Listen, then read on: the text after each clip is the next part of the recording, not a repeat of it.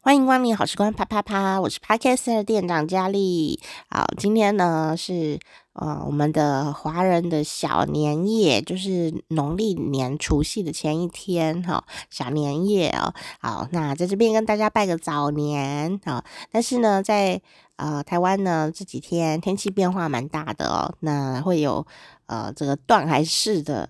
寒冷啊、已经出现了，在北部、东北部地区，还有马祖地区，可能也都觉得蛮冷的哦。最近好像很容易有这种断崖式的呃气温哦发生哦，就是说明明昨天还蛮温暖的，甚至很热，有时候像夏天，但是说变脸就变脸哦，一下子就直接掉了十度啊，这样子的一个呃温差哦，所以请大家还是要多多留意温差哦，因为有时候。嗯，你可能觉得还好，但是让身体在承受非常大的这样子的一个呃困境哈，所以啊，请大家多多留意哈。这个可以穿暖一点的话呢，就啊记得要把自己穿得暖一点哦。那不然呢？不然会怎样啊？不然呢？这个天气哦，这个很冷啊，有时候连呢小动物啊都会剉咧等哈。而且这个是是剉咧等，为什么？剉咧等其实是闽南语啊，在讲说哇，这个太害怕了。怕的是只能在旁边等哦，但就是冷，呃，但就是等嘛哦，说他在旁边皮皮剉哦，发抖的等待哦，等一下要发生的事情，就只能做这件事啊，是不是很无奈呢？但今天这个真的是唰的蛋了，因为他的蛋蛋被剉到。小年夜跟这有什么关系？没有关系，我是想到很冷哎，有发生这个事情，看到他忧郁的表情，我也觉得是非常的让人家觉得。很很很无辜吧？男生们一定也都很想救他啦。说啊，在美国啊啊，有一个铁轨哦，有一个地方的铁轨呢，发生了一件事。那有一只可爱的小浣熊呢，它就卡在铁轨上都不能动。哇，那张铁路嘛，哦，火车如果过去，它不是死掉了吗？不是很可怜吗？索性呢。刚好两个铁路的工人及时的出现哦，了解状况以后就赶快来救他，那成功的呢让小浣熊脱困了，也回到了树林当中啊，这样子一个惊险啊冒险记哦，那到底他是怎么样子呢？他为什么卡在铁轨上呢？啊，根据呢这个《每日新报》的报道啊，这一个事件发生在二零二二年的十二月十九号。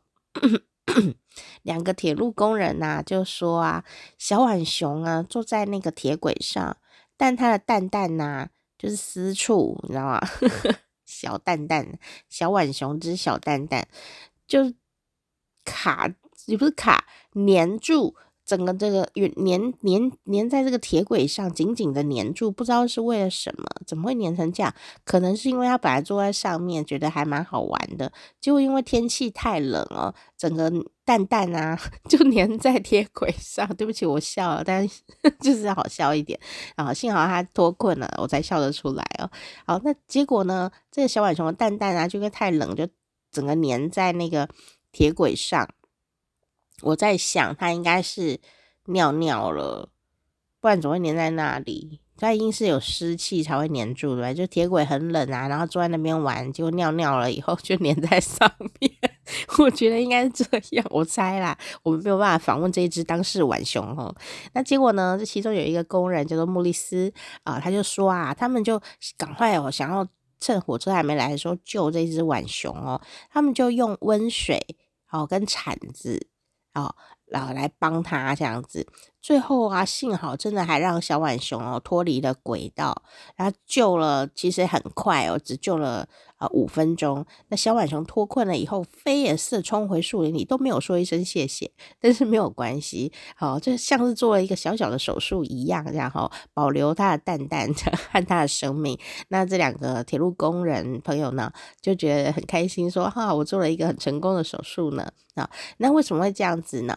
因为当天呢、低温零下十二度。所以呢，那小浣熊在铁轨上面可能就坐着休息，可是零下十二度真的很冷，然后各种原因，结果呢，它的小蛋蛋呢就跟铁轨两个粘在一起，冻在一起结冰，所以它本来坐在那边啊，可能还看一些什么风光啊，感觉好像嗯、呃、这种漫画里面啊或绘本里面的可爱图样，但要起来的时候，干 黏住了，就是这样的一个心情吧。哦，那当然，幸好这两位呃呃朋友呢，就把他救了啊，也觉得很开心。不过啊，身为两个男人呢、应该特别容易懂这样的心情吧？就觉得蛋蛋好痛哦，想冻冻蛋、冰蛋。我是说到这个，我有类似的经验哦。当然，我不是蛋蛋被冻住，我没有蛋蛋。但我小时候啊，就是很容易人来疯，所以呢。我不知道现在冰箱还有没有，现在冰箱都改良的很多。以前的冰箱呢，它的里面啊就有一块会结霜的板子，好，会结霜的板子。那它结霜的时候就会有一些冰在那里。那我觉得可能是因为小学以前要幼稚园或台湾的朋友，很多人都会看到雪，《冰雪奇缘》嘛，哦，看到雪都会很兴奋，所以呢。就会很想去触摸这些雪啊、霜啊、冰啊这样子哦的感觉。像现在很多人嘛，也是一样啊。一个说：“哎呀，好像合欢山要下雪，就赶快冲。”但事实上，听众朋友，如果你住在有下雪的地方，我想你的心情跟我们住在这种亚热带或热带地区朋友是完全不一样的。因为下雪有时候非常的麻烦，而且大家都说雪是很脏的，对吧？哦，所以呃，可能小时候我也有这种。赏雪的心情，那去哪赏雪呢？我就会打开冰箱，哦，看里面的那一块呃金属的这个电路板，这样哦，我就觉得它真的每天都有一些变化。然后每天呢，就是有时候因为它可以除霜，除霜了以后它就变得一块干净的铁板。然后每一天每一天它就会自己好像会有冰霜结晶。那我当然就它看起来毛毛的，就是那个冰霜看起来就会毛毛的。我就会去摸它，那我就觉得好好摸哦，好像那个白雪公主这样子，在摸雪这样子的感觉哦。我想应该是白雪公主害我的。总之，我就每天在那边摸那个摸那个摸那个这样子，好，我就摸得爽爽的这样。可是，当然第一件事情是这个很浪费冰箱的电，所以都被妈妈骂。但是我每天都要做这个小动作，就是你看我有摸到雪哦，这样哦。终于有一天。我也跟小浣熊一样了，因为那一天发生什么事呢？那一天我记得是我外婆，我我的阿嬷，我妈的妈妈啊、来我家玩，那他们就哇，这个要庆祝一下嘛，这个呃阿嬷来我们家玩，那就吃很多好料，所以呢，这两位妇女朋友呢就在厨房忙进忙出，忙进忙出的哈，这样哦，但我们家很小，所以忙进忙出也就是挤在同一个地方了。这时候呢，这厨房旁边就是一个冰箱哦。我也想要来展示一下，我想要跟我的阿嬷分享说，你看我家有雪，所以呢，我还要告诉他这个雪要这样玩那样玩，这样玩那样玩，这样哈。结果呢，好死不死，我那天的手啊，不知道为什么，可能刚刚沾过水，可能阿嬷来都要洗手吃东西嘛，所以就手湿湿的还是怎样。然后呢，就一直玩，一直说阿嬷赶快来看，阿嬷赶快来看，然后这样，就我的手后来就真的大家都来看了，因为我整只手啊，指头整个粘在冰箱那块板上，就跟那个小浣熊蛋蛋一样，就是因为那里有冰霜，然后呢，我的手又湿，就我这个小手指头整个都粘在冰箱上，就我整个人都拔不出来，硬拔就整个皮都会剥掉，诶，我不知道怎么办啊，然后。大人就觉得很奇怪，你为什么一直站在冰箱那边啊？很浪费电。那我也不知道怎么办，因为我我我没有办法逃脱，然后硬拔也拔不起来，这样哦，然后拔起来好痛这样子哦。所以怎么办呢？救命啊！这个时候你知道吗？小孩，如果你想要干这种蠢事的话，就不要怕丢脸。这个时候就不要自己硬拔，因为会真的整个皮都皮剥肉烂哦。这时候就赶快叫大人，挨一顿骂，可以保着 使得万年船。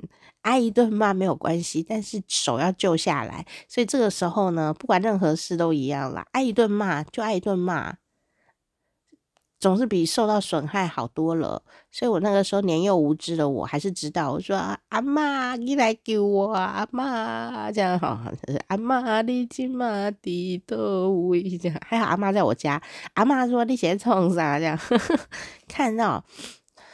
叫我妈来看，他们正在忙着煮饭，然后看到我手粘在冰箱上面，冰箱那个双板上面，这样也不知道怎么办呢、啊。好，所以最后呢，也幸好，而且那里还有一个危险，因为那一块有电，它不是一个纯粹的铁板，它是有电，然后 所以大家都很小心翼翼的在那边救，救了好久哦，但手还是有受伤，因为整个皮都冻坏了，这样，但还好救下来。然后也是用那种温水还是什么的方法这样子，所以我看到小浣熊的蛋蛋，嗯、呃，黏住的时候，我我忽然想到我这个童年往事，我可以理解，但我黏的是手指，它黏的是蛋蛋的那种，哦，这种紧张的感受，对不对？一样就是困困在那里走不了，然后呃，幸好啦，那一天就是我自己 gay 搞爱炫耀，我其实是炫耀给阿嬷看，才会在那边玩的那么起劲。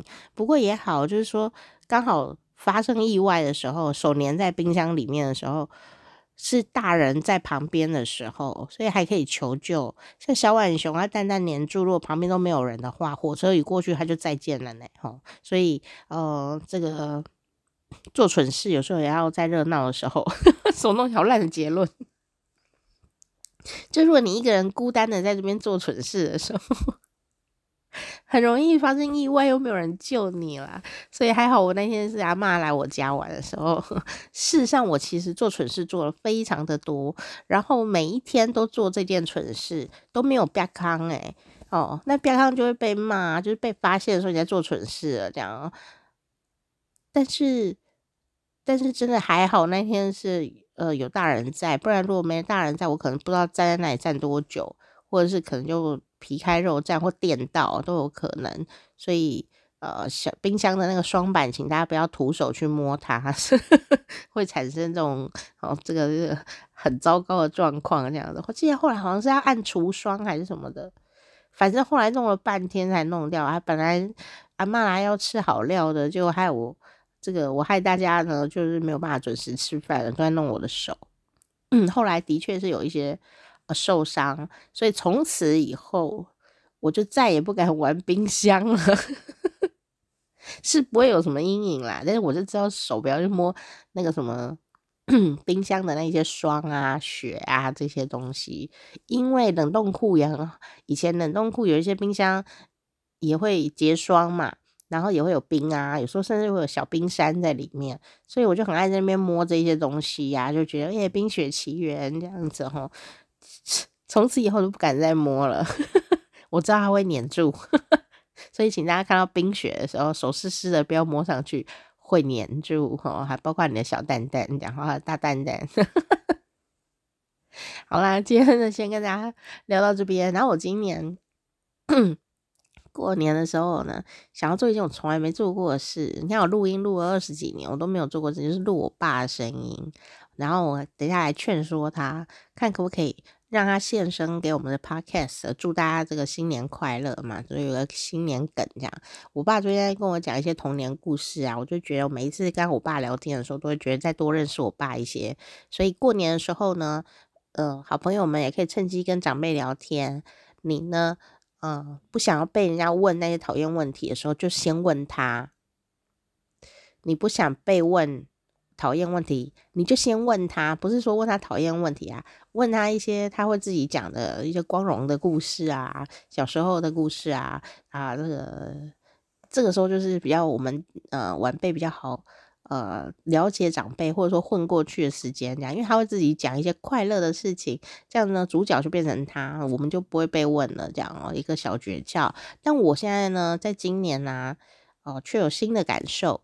以前我每一年到了农历年前呢、啊，都会跟听众朋友分享说，我们要怎么样去跟啊、呃，你可能不想呃交流，或是觉得他交流起来很讨厌的一些亲戚呢，呃，来过招哦、但是呢，这几年的风气是呃无招胜有招，就是干脆就是直接冷处理，也不用跟他过招啊，或假装说呃。去应对一些什么？这几年的风气是根本就是连演戏都不用演这样，所以也不用教你怎么演戏。不过啊，我倒是有个新看法。我的新看法是什么呢？特别在台湾呐，哦，很多年轻的同学啊，或年轻人啊，就是比较害羞，比较没有经验讲话。但是我要告诉你一个秘密。台湾的少子化非常的严重，也就是相对于少子化，台湾的医疗也是保健非常的呃发达，也就是说以后的老人家会很多。好，那大家都会考虑到经济层面，对不对？就会说，哈，以后年轻人要养很多老人啊，怎么样怎么样的，这样也是一个点。但我看到的是另外一件事情，就是说，当老人家很多的时候啊，能跟老人家沟通的年轻人。赚钱的机会就会大特别多，像我们这一辈啊，甚至我爸爸妈妈那一辈啊，他们就是比较擅长跟长辈沟通的一个年纪。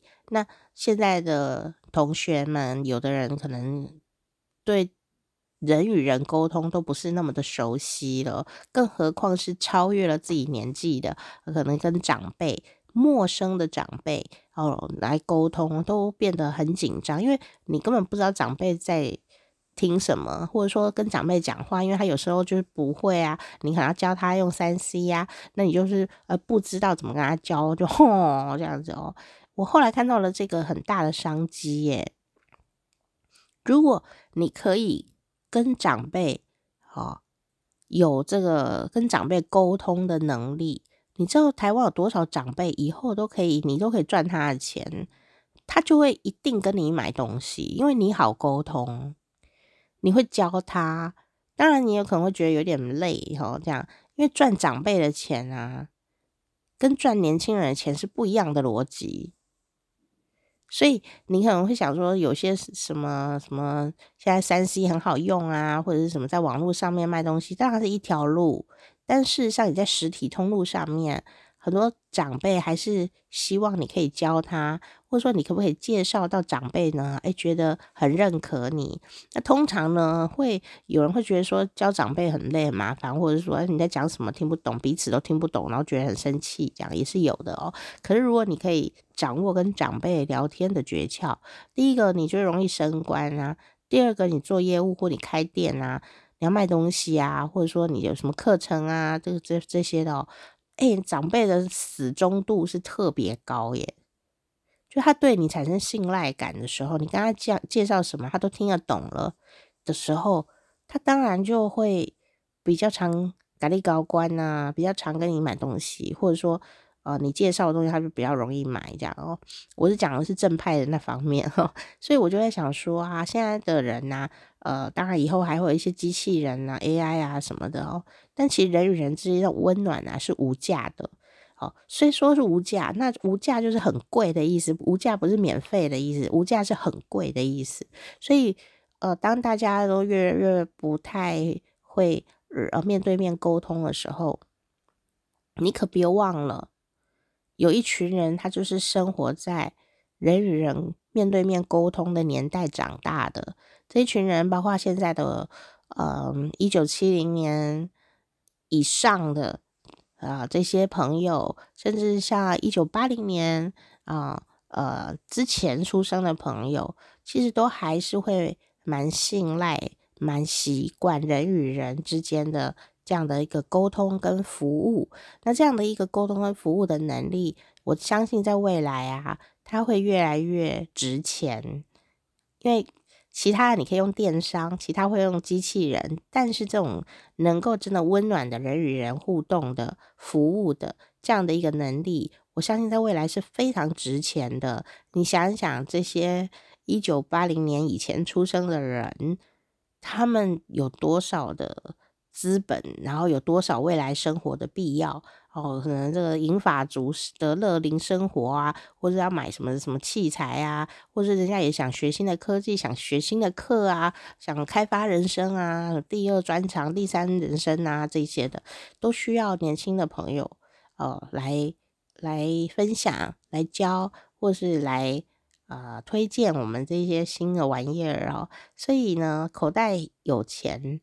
而且族群又多，所以呢，我就会想说呢，哇，新年新希望，就说同学们，如果你很年轻哦，或者说你家有年轻人，你就可以趁着农历年的时候练习怎么跟陌生长辈沟通，哦，或者说你可以先从认识的，比方说阿公、阿公、阿妈啊这些的，先跟、哦、这个熟悉的长辈沟通。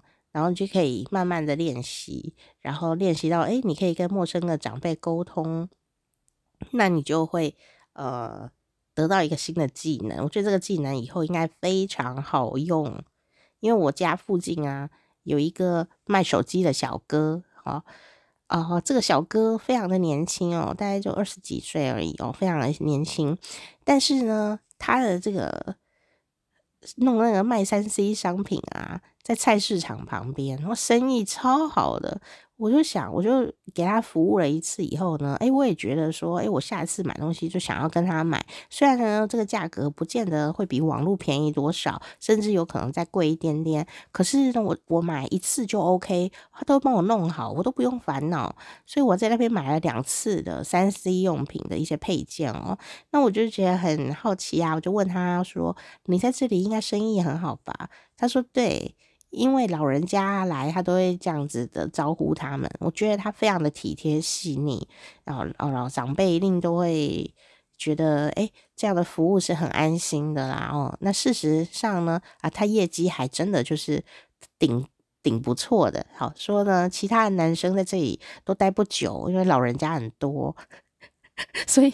所以男男生那个店都待不久，但是这个男生就是因为特别有耐性哦，所以反而呢，在这个地方哦，哇，如鱼得水啊！这个阿公阿嬷买买三 C 用品啊，买孙子的三 C 用品啊，啊，通通都在跟他买哦。所以我就觉得说，嗯，这农历年你可能觉得人际关系很复杂、讨厌、累啊的时候，如果你有这样的一个新的展望，我们来练习一下跟长辈说话，好，然后长辈的三 C 商商品怎么用啊，各方面的，你若愿意为他服务一下下的话呢，你也可以知道说，诶，问题在哪里？当你知道问题在哪，解决方法怎么解决，那个心情跟路程的话，有可能你就可以复制到呃，你照顾别的呃长辈哦。那当然呢。做生意的朋友，你的钱钱那就会好，这种财源滚滚来哈，所以不要小看过年呢，就是练兵的好时间。当然你要耍废也是可以，毕竟我们整年呢都很累啊，过年的时候好好休息一下也是应该的啦。好，好，这是我呢最近想到的一些小事情哈，一起跟你分享喽。好，那我们今天呢就看看能不能嗯访问到我爸，如果可以的话，我再 po 到上面来跟大家拜年。好了，我要去吃饭了，拜拜。